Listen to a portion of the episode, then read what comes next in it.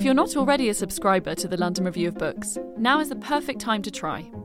Sign up for just £5 a month and treat yourself to some of the world's best writing from Europe's leading magazine of culture and ideas.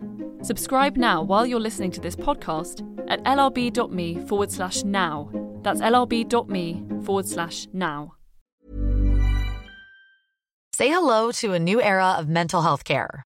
Cerebral is here to help you achieve your mental wellness goals with professional therapy and medication management support. 100% online. You'll experience the all new Cerebral Way, an innovative approach to mental wellness designed around you. You'll get a personalized treatment plan from a therapist, prescriber, or both in a safe and judgment free space. Your cerebral therapist or prescriber will outline a customized plan with clear milestones along the way so you can get to feeling your best. With Cerebral, you're not alone in your mental health journey. We're here to empower you to live a fulfilling life. So take that first step towards a brighter future and sign up today at cerebral.com slash podcast and use code ACasts to get 15% off your first month. Offer only valid on monthly plans. Other exclusions may apply. Offer ends July 31st, 2024. See site for details.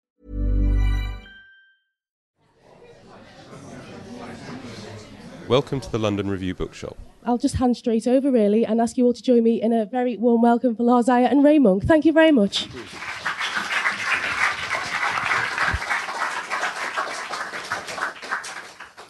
It's my great privilege and pleasure to be part of this promotion of this wonderful novel by, by, by Lars Wittgenstein Jr. Um, I was asked to join in a conversation because I myself have written on Wittgenstein. And um, I must say, I, I, I, love, I love the book and I would recommend it heartily to you all. So there's lots to talk about with this book.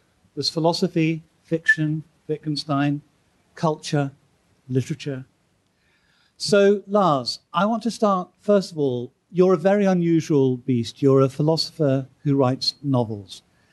I can't think of any other living, I mean, Iris Murdoch did it, but I can't think of any other living example of somebody who combines both those roles.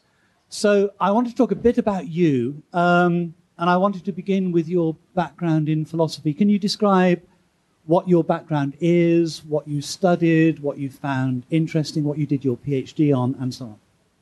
Thank you, Ray. The first thing I should say is that Ray's book on Wittgenstein was the one that inspired me to, to write on Wittgenstein. It's an absolutely wonderful uh, biography. My own interest in philosophy began as an adolescent. Um, during that period of adolescence, we ask ourselves questions about why it is we, uh, we do the things we do, how we ought to live, uh, what we might aspire to, what we might hope for, how we might live together communally. We ask questions which are ethical, political, and so on and so forth. And it was these questions that I took with me into academic philosophy.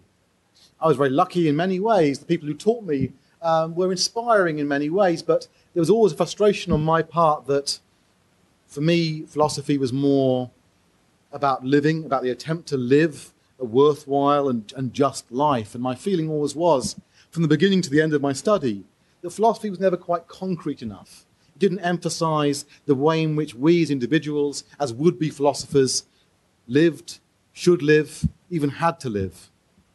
Yeah, that's right. I, I mean, uh, Wittgenstein himself described the first philosophical question that came to him, which was when he was, uh, I think he, he was a young boy, he was walking through a door, he got halfway through the door. He said, when the question occurred to him, why should I be honest if it's to my advantage to lie? And it was important, I think, to philosophy that philosophy came to him. He didn't go to philosophy. Okay, so like a lot of people, philosophy, as it were, came to you. But then you're very unusual in a philosopher in writing novels. And I wonder if you could, could, could, could uh, tell us wh- when you started writing novels and what, uh, and what drew you to that particular form of literature. I felt, when I, when I was trying to do philosophy, I felt, you know, from the beginning, that philosophy is very difficult, enormously so. And that doing philosophy or, or attempting to do philosophy has a price, and an enormous price. You know, I felt at stake in, um, in writing the various things I wrote. I felt that um, I was being judged in some way. And writing literary materials and writing in general was for me a way of um, trying to avoid that judgment, that glare of judgment, that sense in which I was being watched and assessed and judged. it was an attempt to escape that eye in the sky that was asking me to justify what it was I was doing. So, in that sense, um, while I was studying as an undergraduate, as a postgraduate, while I was uh, attempting to teach philosophy, I was also at the same time, time, in my own way, attempting to pursue a literary career. Though I was doing so very ineptly, very incompetently, you know, stumbling and staggering. But it was my attempt to have done with a judgment of philosophy, in some sense. Right. So I, I wonder if we could reflect a little bit about the relationship between your work as a philosopher and your work as a novelist, and more generally, the two forms of, of, of writing. Uh, I write biography and I also write philosophy, and I was very aware when I started writing biography that I had to unlearn a lot of habits that I had acquired as an academic philosopher. One of the most important of those was this when you write an academic piece in, in, in philosophy, if you quote somebody, you then tend to devote the next paragraph to analyzing and describing what that quotation has said, as if it's in a foreign language or something. You can't do that in biography. It's the absolute death of a biography to do that. I, I remember once reading a biography of Virginia Woolf, uh, in which the author quoted Virginia Woolf writing to Leonard Woolf saying, I feel no sexual attraction towards you. And the biographer then spent the next paragraph saying, What Virginia Woolf is saying here is that she feels no sexual attraction toward.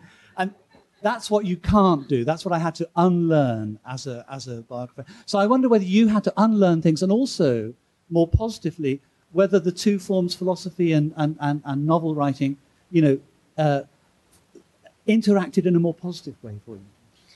We were talking before um, our discussion here today, and Ray, you were saying that uh, the biographer has to let the subject speak in some sense, and this is what your, your biography does uh, wonderfully of Wittgenstein.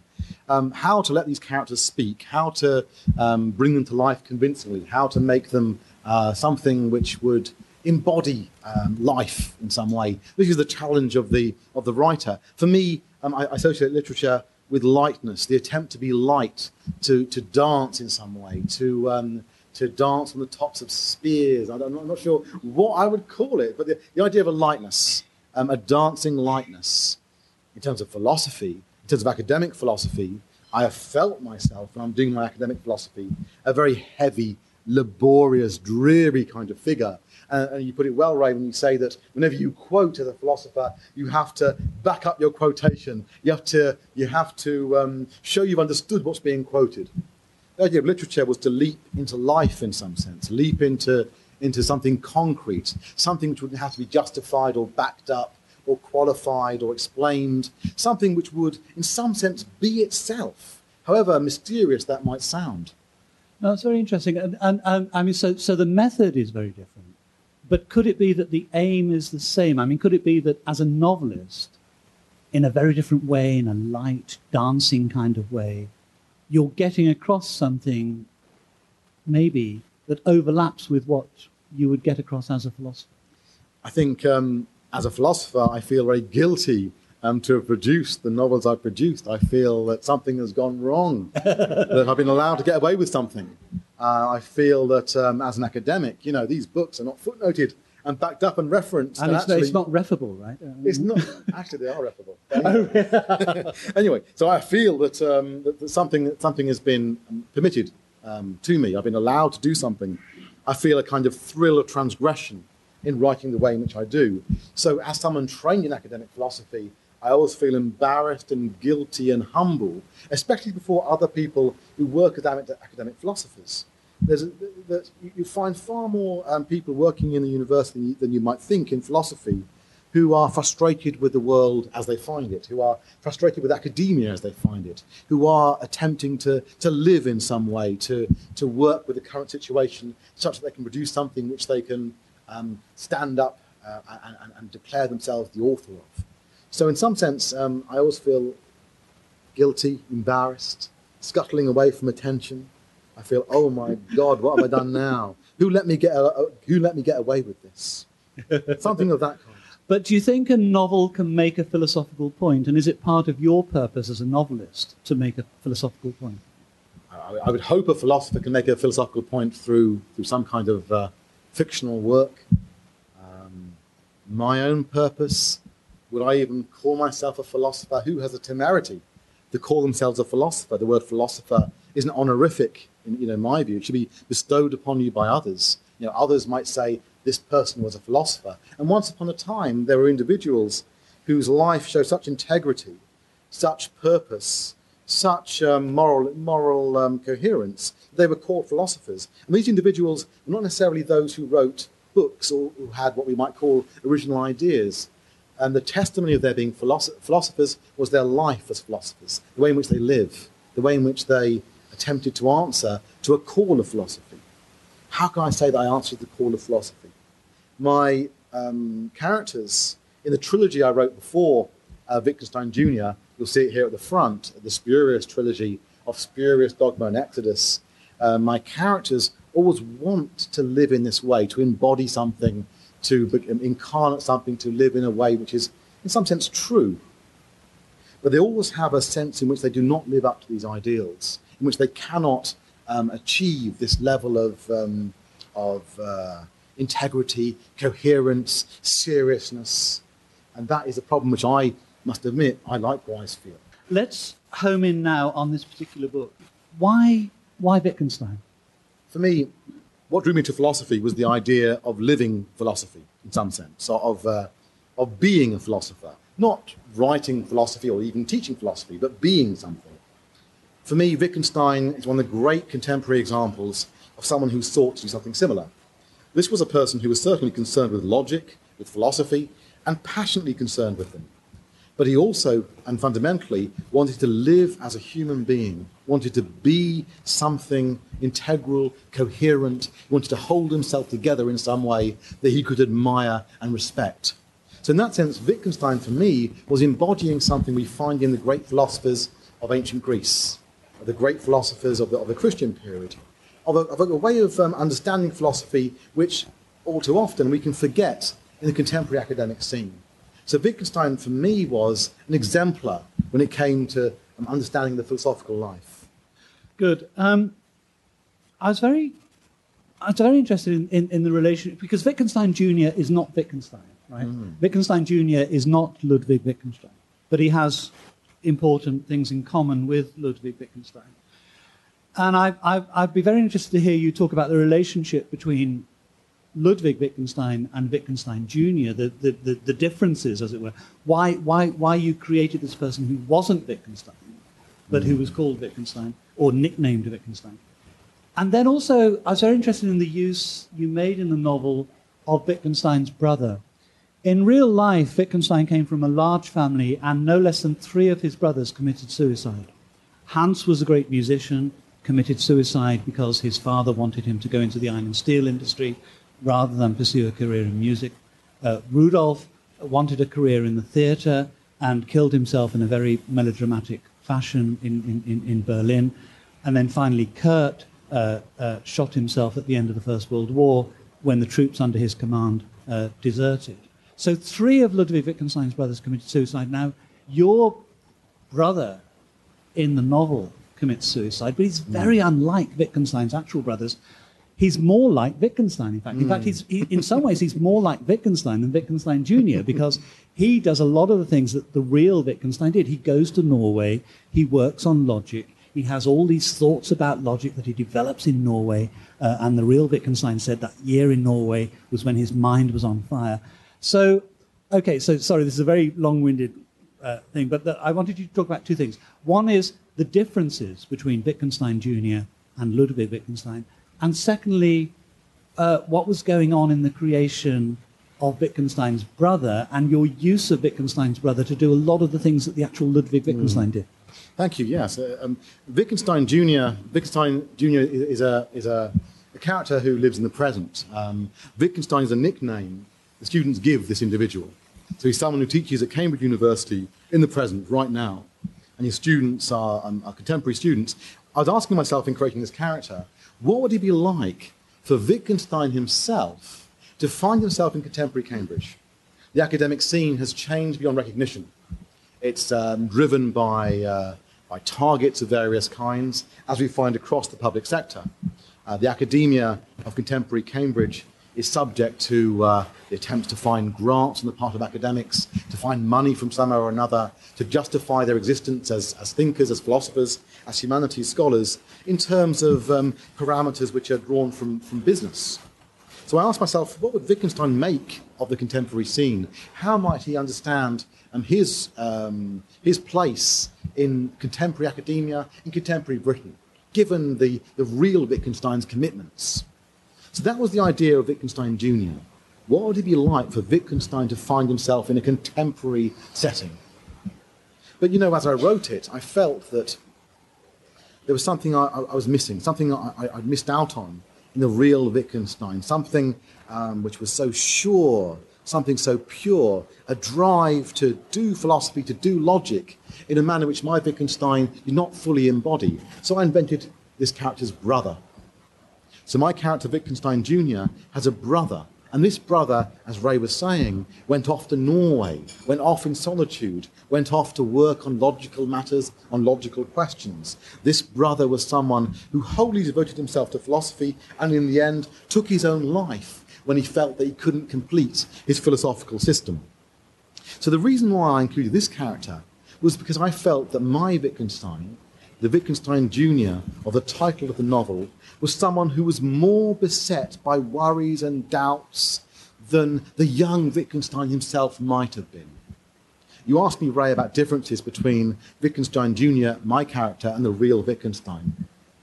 My character is more equivocal. He's someone who has a relationship to philosophy which, for him, requires um, more discussion, more reflection. He thinks about his thinking much more, I think, than the, uh, than the, the real Wittgenstein might have done, at least in public.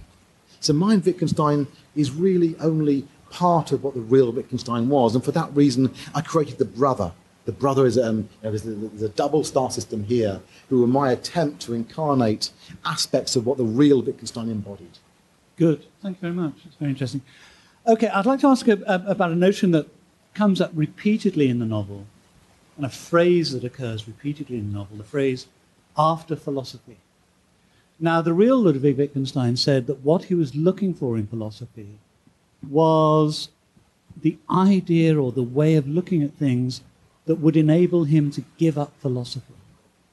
Now, in your use of the phrase after philosophy, is there are two ways of taking this. One is that it's your character, Wittgenstein Jr., doing what Ludwig Wittgenstein in real life said he wanted to do, which is to find the solution that would enable him to leave philosophy, to give up philosophy.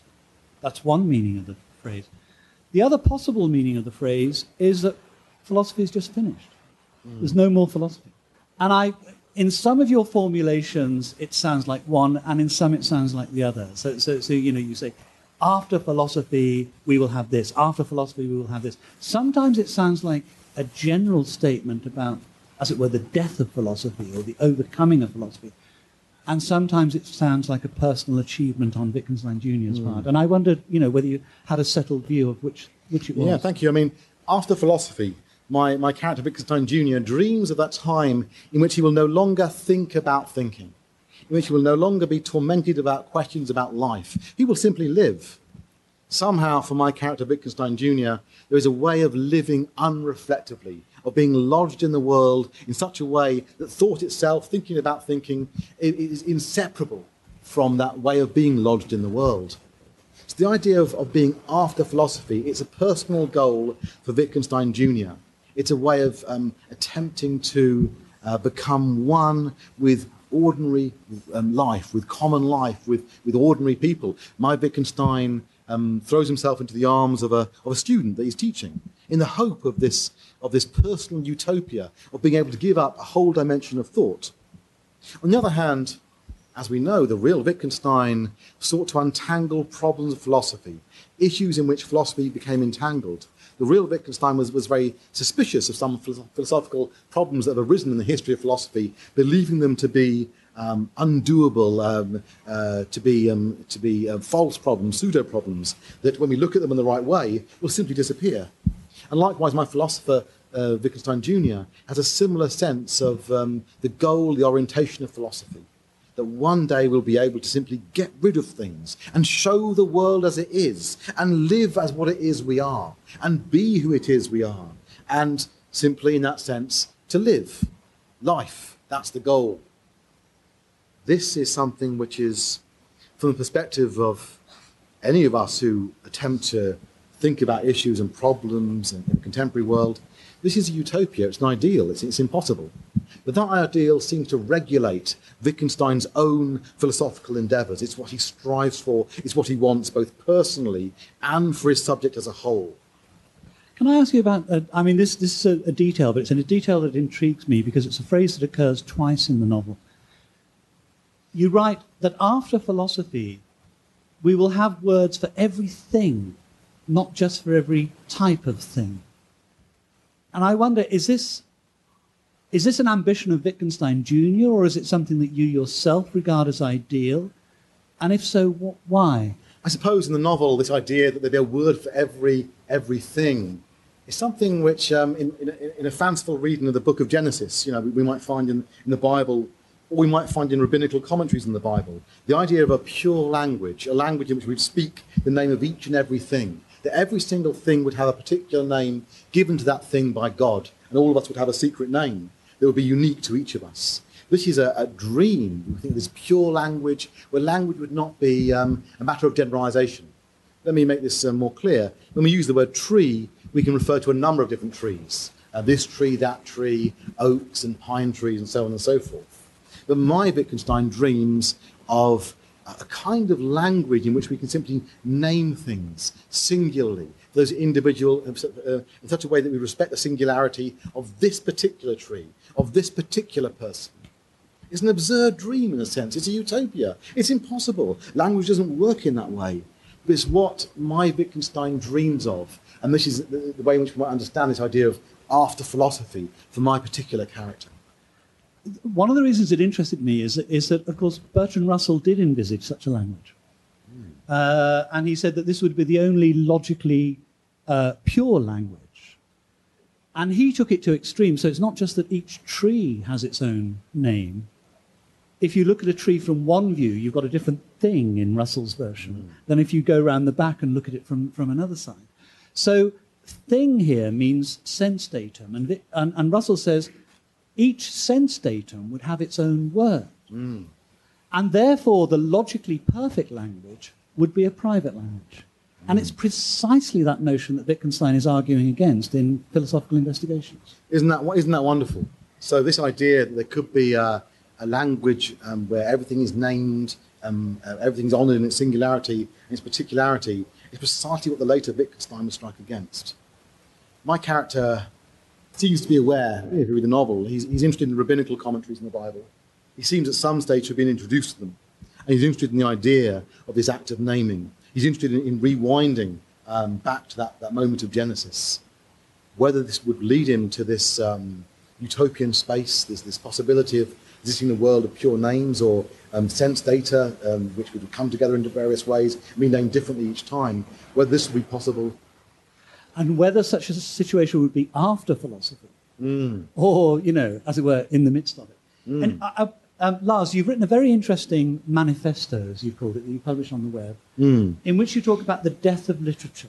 And I wonder whether this notion of the death of literature is tied in any way to this notion of a situation after philosophy. Mm. It's an interesting thought, and it's one which I never really considered until, uh, until now. Um, you know, um, if I, if I, if I dream, you know, rather than think rationally and logically and so on and so forth, um, when I dream of um, novels of, say, the 18th century, I, I, I think of a, of a, kind of ease to writing. Someone like Rousseau would write these letters, and he'd write 20 letters a day, and each one of them was written with an apparent ease, with a grace of style. And this fellow was lodged in a literary culture which made such writing possible but writing with a kind of gesture. It's easy. It's taken for granted. It's not a, a, a, result of effort and sweat. For me, our time is a time after the fall. So writing becomes difficult for us because we live in a culture which is, um, you know, moving in a, in a, in a direction which is prim- primarily visual. So young people are visually literate in a manner in which they might not be, um, as, as, it were, literary literate, whatever the expression would be. It's a visual culture. And in this visual culture, literature becomes a kind of self conscious thing. It's uh, perhaps crabbed, aware of itself. It's uh, something which, which thinks about its own procedures. In that manner, you know, you wonder whether literature couldn't simply dissolve its, um, would the word pretentious to be right here? Dissolve itself in some way and plunge back into what was natural to it, natural in inverted commas, something which was automatic to the writers of the 18th century, perhaps even the 17th century. Of course, this is absurd. Of course, this is impossible. But nevertheless, it seems like a sort of dream, a utopia to me. But when, when you speak of the death of literature, do you have your tongue in your cheek, or, or, or do you really think there is a sense in which literature is dead? I suppose a certain history of literature, um, you know, where, where literature is supposed to embody hopes and dreams, where literature is supposed to, to um, reflect something which nothing else can, can reflect as a medium, where literature becomes the repository of um, a whole range of ambitions about living, about life. This form of literature, although it's still written, you know, um, I wonder what reception it actually receives. I wonder how um, broad an influence. I wonder how it has in our culture. I wonder um, what place it can have in our in our predominantly visual culture. So I wonder whether young people have that relationship to to novels, to literature, which they might once have had, where literature was a was a source of um, source of something. You know, think of F.R. Leavis, think of D.H. Lawrence, think of Virginia Woolf, where, where literature is a kind of research, searching, a looking for something which only literature itself can embody. There are wonderful writers today, but I wonder whether that aspect of literature as research in that way hasn't simply fallen away, hasn't become too self conscious, too self aware, too self reflexive, something of this kind. There seems to me almost a performative paradox here. I mean, that this event itself, where we've had to turn away people from coming here to, to hear a novelist speak about a novel, seems to me proof that literature is not dead. This is a wonderful surprise. I mean, what can I say? I was expecting 10 people. so, uh, how can we respond to this? You know, um, pretentiously, I might say, what, what we call literature. Cool fact a crocodile can't stick out its tongue. Also, you can get health insurance for a month or just under a year in some states. United Healthcare short term insurance plans, underwritten by Golden Rule Insurance Company, offer flexible, budget friendly coverage for you. Learn more at uh1.com. Say hello to a new era of mental health care. Cerebral is here to help you achieve your mental wellness goals with professional therapy and medication management support. 100% online. You'll experience the all new Cerebral Way, an innovative approach to mental wellness designed around you. You'll get a personalized treatment plan from a therapist, prescriber, or both in a safe and judgment free space. Your cerebral therapist or prescriber will outline a customized plan with clear milestones along the way so you can get to feeling your best. With Cerebral, you're not alone in your mental health journey. We're here to empower you to live a fulfilling life. So take that first step towards a brighter future and sign up today at cerebral.com slash podcast and use code ACasts to get 15% off your first month. Offer only valid on monthly plans. Other exclusions may apply. Offer ends July 31st, 2024. See site for details. Uh, is a site of a, is a place of a kind of struggle.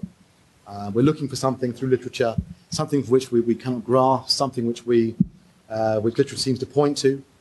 We can't quite find it. We're confused about it the contemporary author, meeting the contemporary author, talking to that person, listening to that person talk, is a, is a search of some kind. Uh, not perhaps, perhaps a philosophical search, but a search for what literature once was. These are vague things and very pretentious things. I can say simply that literature does not seem to have a place in the lives of people who I teach that it might once have had, that it simply doesn't figure in their awareness of, of culture. I say this you know, sadly. I lament this. It's not some triumphalism. I think it's unfortunate. My, my students I teach are very literate in visual culture, in musical culture. If I'm teaching philosophy to our students, I, I use um, musical examples constantly, examples from the contemporary uh, popular cultural world. I can't use literary examples. So in that sense, I, I do for Harry Potter. Even, even though I, I mentioned Voldemort in this novel, I know nothing about Voldemort. I, I, I, I, went on Wikipedia, looked up Harry Potter. I thought, I better put some reference to this because the students will, in, Harry in, in, in, my novel, will have read Harry Potter at least. Perhaps nothing else. So I, put the reference in. But the references in the novels are to popular cultural works Dirty Dancing, uh, Saturday Night Fever, um, what else? Um, Strictly Come Dancing. These are the references the students um, that are natural to the students in, in the novel. Sure.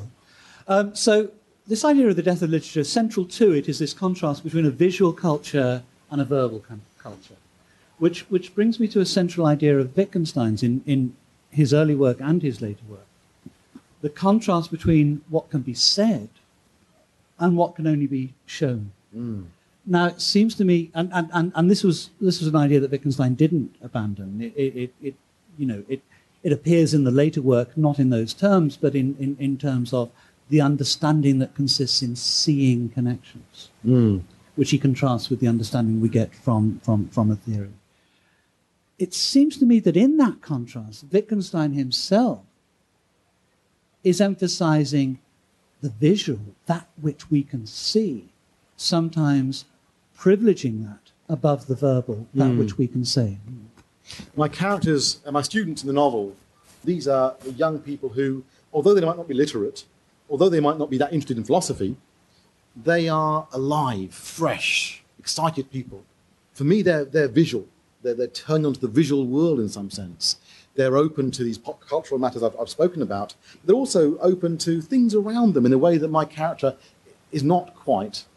So my character, Wittgenstein Jr., turns to the students to help him open himself to the ordinary everyday world, to that world the students inhabit and he does not. And in that sense, you know, in some ways, for the novel, the, the question of, of, of, of uh, moving to this stage after philosophy is Wittgenstein Jr.'s problem, not the students' problem at all. Mm. They're there already. They already live, in right. some sense. Yeah.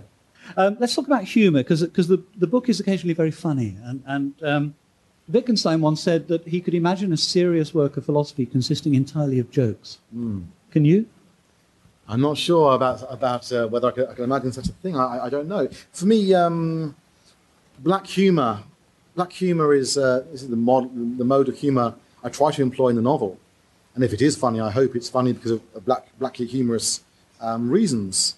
You know, when you find satire, satire, we satirise this, we satirise that when we satirise, we have a norm in mind. We have a, a, state that we want to restore. So in satire, for the most part, it's not, you know, this is not always the case with satire, but for the most part, when we satirise something, we have a norm, we have a system of values in mind that we want to restore. The world in which my character, Wittgenstein Jr., lives is a character in which such a set of values, such a set of norms, is something which he does not feel is available anymore.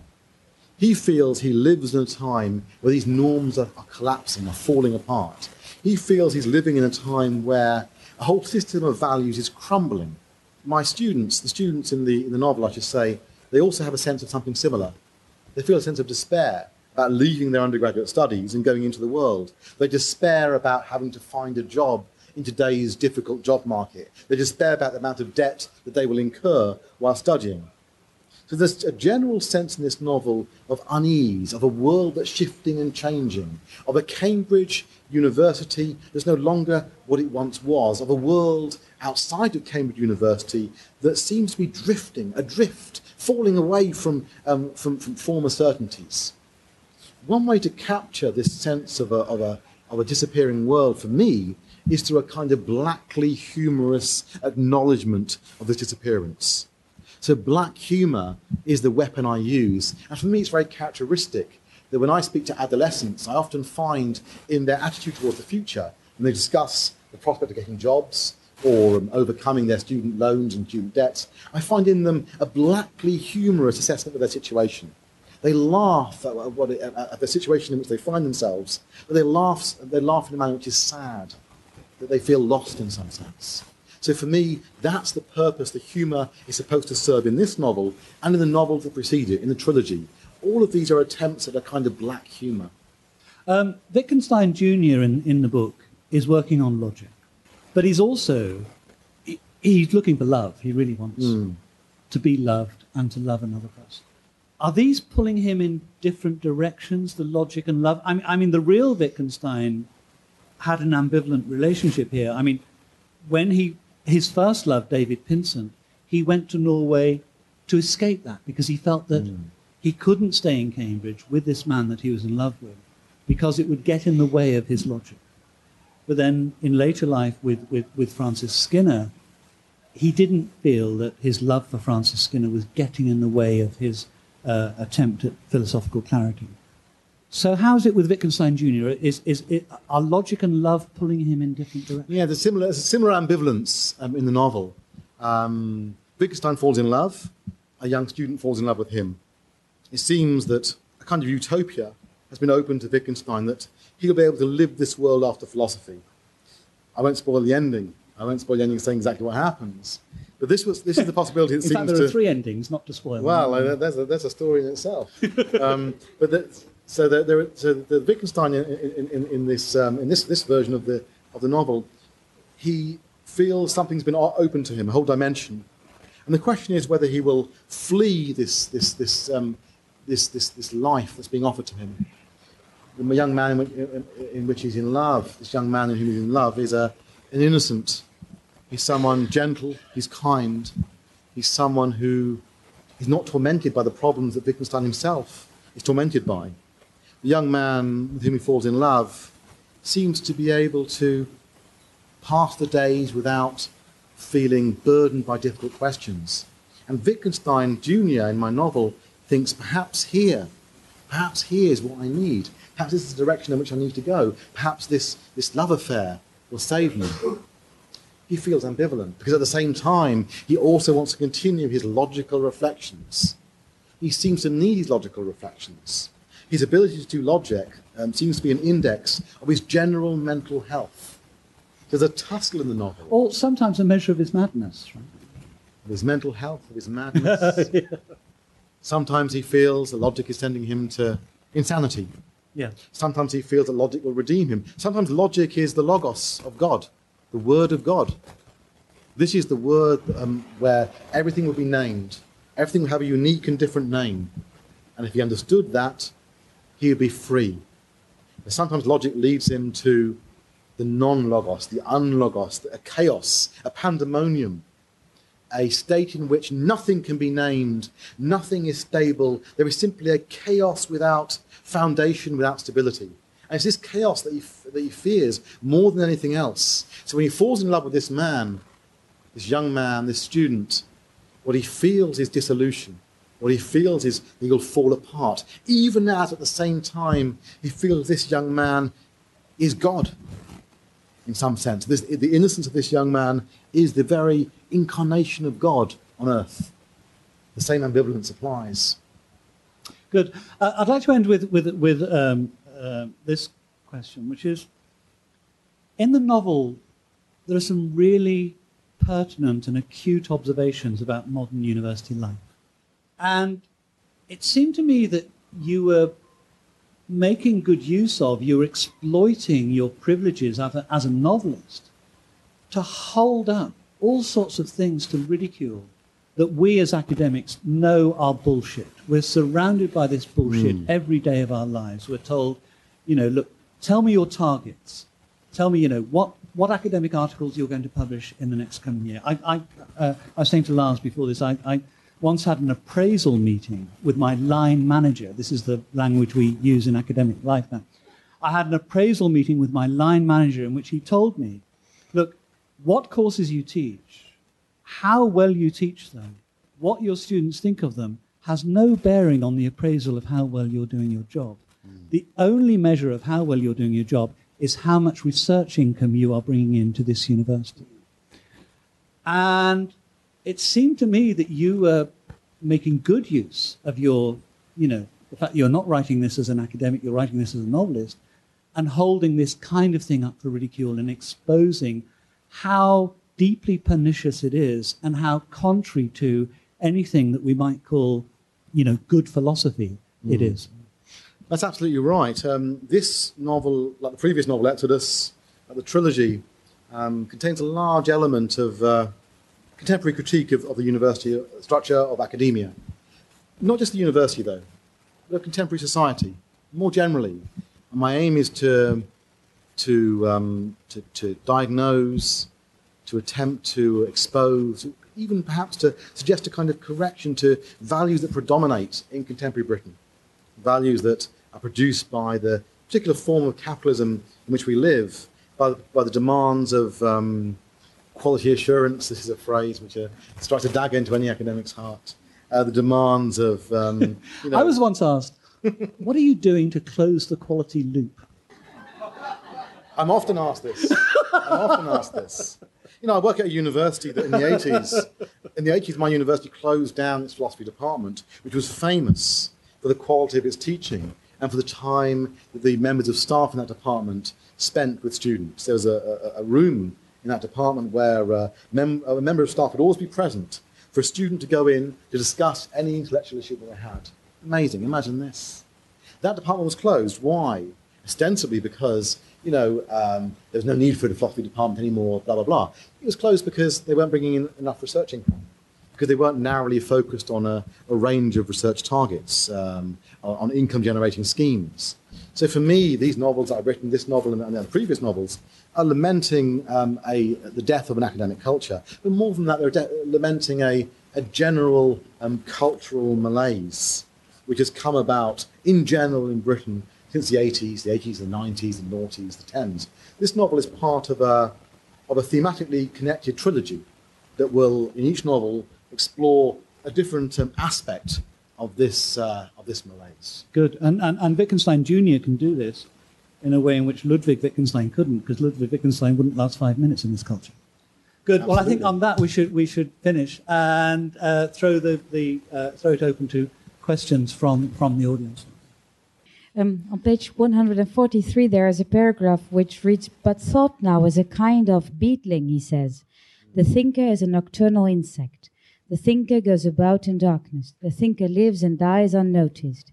His body is swept away with all the others, like a dried up fly in a dusty corner. Um, and I was wondering what that meant when I read it. And now I think, does it maybe have to do with um, the, well, with the critique of uh, of the society in which Wittgenstein could not uh, live for five minutes, as you I think, that, I think that's certainly the case. I mean, for this passage, uh, we have Wittgenstein Jr. himself reflecting on what was once possible um, in, in terms of philosophy, in terms of thinking. Once upon a time, the word philosopher was reserved for someone who lived philosophically, who embodied thinking. This person did not have to be an original thinker, did not have to come up with ideas him or herself. This person would simply live in a manner which was integral, which was whole, which was um, which, which honoured the, the capacity of human beings to think. And Wittgenstein seems to have in mind at this point, Wittgenstein Jr. has in mind at this point, the Stoics, the ancient Greeks, the early Christians, these sorts of individuals. These are the figures who my, uh, my Wittgenstein seems to admire. It's in that, that image of the beetle was very um, very often used by D.H. Lawrence in Yes, describing yeah. Cambridge, Yeah. in describing a life, as it were, of the mind rather than the body. Uh, he, Hmm. he wrote to Ottoline, you know, "The- these people disgust me, they're beetles. Hmm. Um, and, and that's what that passage evoked to me. Um, Ray, you were discussing earlier the possibility of solving philosophical problems through literature. Yeah. Um, and I was interested by that because Wittgenstein um, is generally seen in the analytic tradition, which is not known for engaging with literature philosophically, whereas the continental tradition is much more comfortable with that encounter between the two things. And I was wondering, Lars, the extent to which um, writing novels um, sort of exposed you more to a kind of continental way of thinking, or whether indeed uh, you drew on continental thought um, in creating the novel. Thank you very much. That's one of the questions I had in mind and I didn't get around to asking. Thank you for that. It's a, it's, a, it's a very difficult question to answer, such a, um, a fraught question. The relationship between the two kinds of philosophy that predominate today um, in the academy. And there are other kinds of philosophy, but these are the kinds of philosophy that predominate. The question for me was always uh, about life, about living, about incarnating and, and uh, um, becoming something which will, which will make you a philosopher. This is something we find in the ancient Greeks. Um, it's something we, we, we find in um, the early Christians. When I was studying analytic philosophy, this is a long time ago, these were not issues that I found discussed in, in class. I turned to other traditions, um, to Indian traditions, to continental traditions, to the thinkers of the, of the 19th century, like Kierkegaard, like Nietzsche. These sorts of thinkers seem to do something which I, I felt was missing um, in my education as an analytic uh, philosopher. What's happening in analytic philosophy, you know, I, I'm, I'm not sure. Uh, I'm not, but, you know, the turn to continental philosophy um, should not be regarded as, as something necessarily positive, because we, have, we find the same problems in, in continental philosophy we might do an, in, in analytic philosophy. That um, you know, philosophy is about something you study out there. Things we're focusing on have little to do with our personal lives. Continental philosophy, we might, we might you know, pay lip service to the, to the notion of that we're dealing with this question of nihilism or, or, or meaning or, or lived truth, whatever it might be the fact is, in academia, people are still writing, you know, monographs and commentaries, and this philosopher in 60 minutes, and that philosopher in 40 minutes, and this philosopher in 10 minutes. That there are similar problems in, in, both traditions. It's interesting you should mention Nietzsche and Kierkegaard because um, when I was a graduate student at Oxford, very much in the analytic tradition, my, my supervisor, a very distinguished philosopher called called Peter Strawson, and uh, he asked me one day what, what I was reading, and I, I said I've been reading Nietzsche and Kierkegaard. He looked really puzzled. He said, But they're not philosophers. Mm. He said, They're literary figures. Well, when I was an undergraduate um, student in philosophy, there were courses offered on, on Nietzsche. We were told not to do them. This, this, is, this is literature. There were courses offered on, on Kant's notion of the sublime, which, which were regarded as, as literature. Kierkegaard was regarded as a, as a, literary writer. And that's why, you know, one of the reasons I turned to, to, to, to thinking about figures like Nietzsche, Kierkegaard certainly, but also figures like Rilke or Kafka or Dostoevsky. And there seemed to be a whole dimension of um, philosophical reflection um, that was missing from my undergraduate studies, and as it turned out, from my postgraduate studies too, in some way. There's something else I wanted to add, which was you said that Wittgenstein was not known for his um, interest in literature.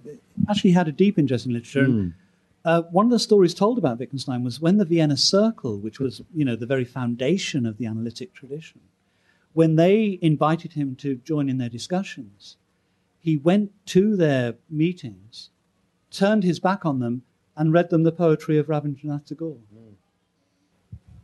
Hi. Um, I was just going to ask about booze and getting drunk, and all the novels. Aren't we all?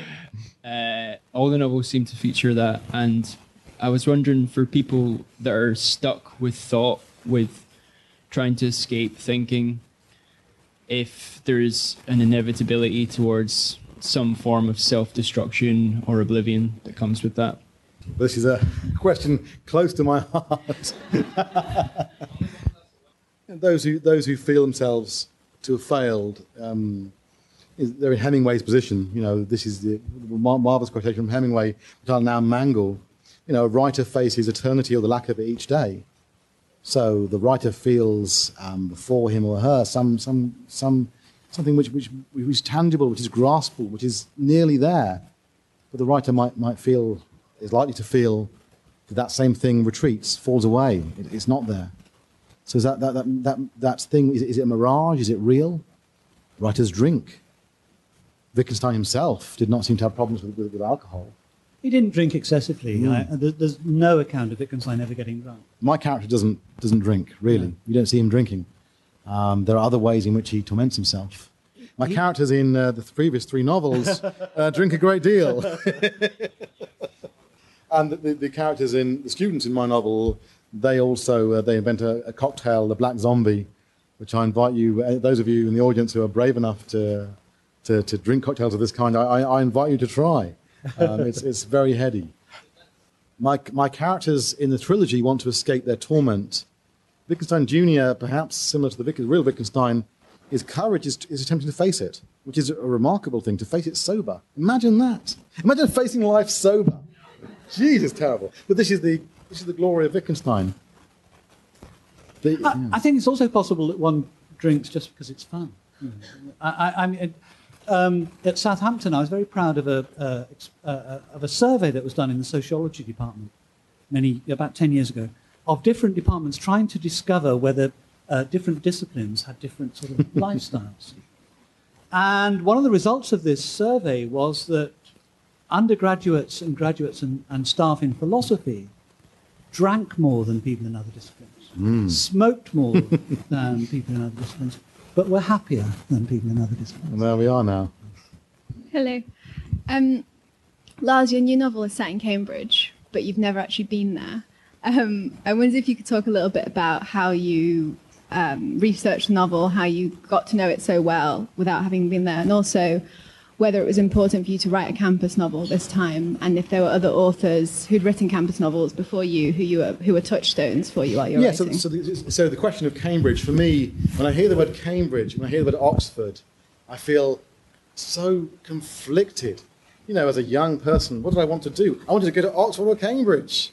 You know, I, I'm, a, you know, I'm from a background which is not, a, I'm not a British um, individual. For me, Oxford and Cambridge were Britishness and you get to such a place and you would be a British person you know, through and through. You partake of the British tradition. It's like um, V.S. Naipaul, if people read V.S. Naipaul. You know, I feel the same desire to be more English than the English person themselves. And Oxford and Cambridge were always that to me. You know, I wanted nothing more than to be a, a fully fledged English person. Know, when I was young, um, I, was, I was studying in Manchester in the, in the 80s and 90s at the period of um, you know, Manchester, the Happy Mondays and Stone Roses. I turned from this, I listened only to classical music and preferably to the music of Benjamin Britten and to, uh, you know, to, to Butterworth, um, to folk music, um, to this imaginary England which I had in my head. And that's what Cambridge means to me. I've never been to Cambridge, you know, um, it's not somewhere I've been. I, have been to Oxford many times, but I feel I can access a kind of imaginary Cambridge. Um, in the novel, I imagine Cambridge as you know, once upon a time um, exhibiting the features of what I call the English lawn stability, assurance, um, a dream of England as a, as a, as a project, as a, as a benign imperial force, spreading civilization throughout the world. What a marvel!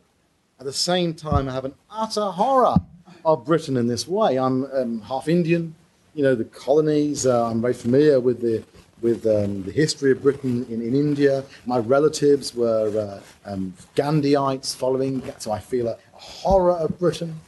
And then I also feel, when I think about the Britain of today, I feel a sort of longing for Britain of the past, of the 50s, the 40s, of the NHS, of these greatly ambitious um, uh, projects in civil society uh, the, the, these huge public institutions. What a marvel. So I feel very conflicted about England, and writing about Cambridge is a way in which I can write about this, that, that, that conflict.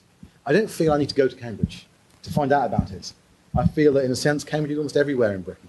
You know, it's, it's almost everywhere. On the one hand, we have this, this history, the, the, or these histories, these traditions. On the other hand, we have the transformations in capitalism, which I've alluded to, which have occurred particularly since the 80s, which are you know, desecrating um, this, this, this old vision, this old security. This, in other words, I'm conflicted and torn apart, and Cambridge is a way of, um, of naming that conflict, of exploring it perhaps. Thank you. I was just wondering if you had a particular audience in mind when you were writing your book. Were you kind of thinking of students when you're writing it, or for the kind of I, academic, I, I, or for yourself? Did you not really have an audience in mind? I also think there's no. I thought I also think there's going to be no audience. I mean, I, I was panicked tonight, thinking, "Oh my God, what's going to happen?" This is the London Review Bookshop of all places. I used to come here and think, "Wow, this is the most amazing place in the world." Looking at literature and philosophy. So my feeling always was that there was no audience. I mean, so I, I, I cannot account for it. I, do I think of an, audience? I don't know. I, I began writing literary um, fiction um, online, and I wrote to amuse a small group of friends, and it made them laugh. I, I never thought of publication or novels. And it's something similar now. Um, something similar. There might be a, f- a few people who might feel these novels speak to them in some way. Small group, apparently quite a large one, which is very nice. Good. Uh, on that note, thanks, Lars, very Thank much. You. Thank you for joining us for this London Review Bookshop event. For more, visit our website at www.londonreviewbookshop.co.uk or search for the London Review Bookshop on iTunes.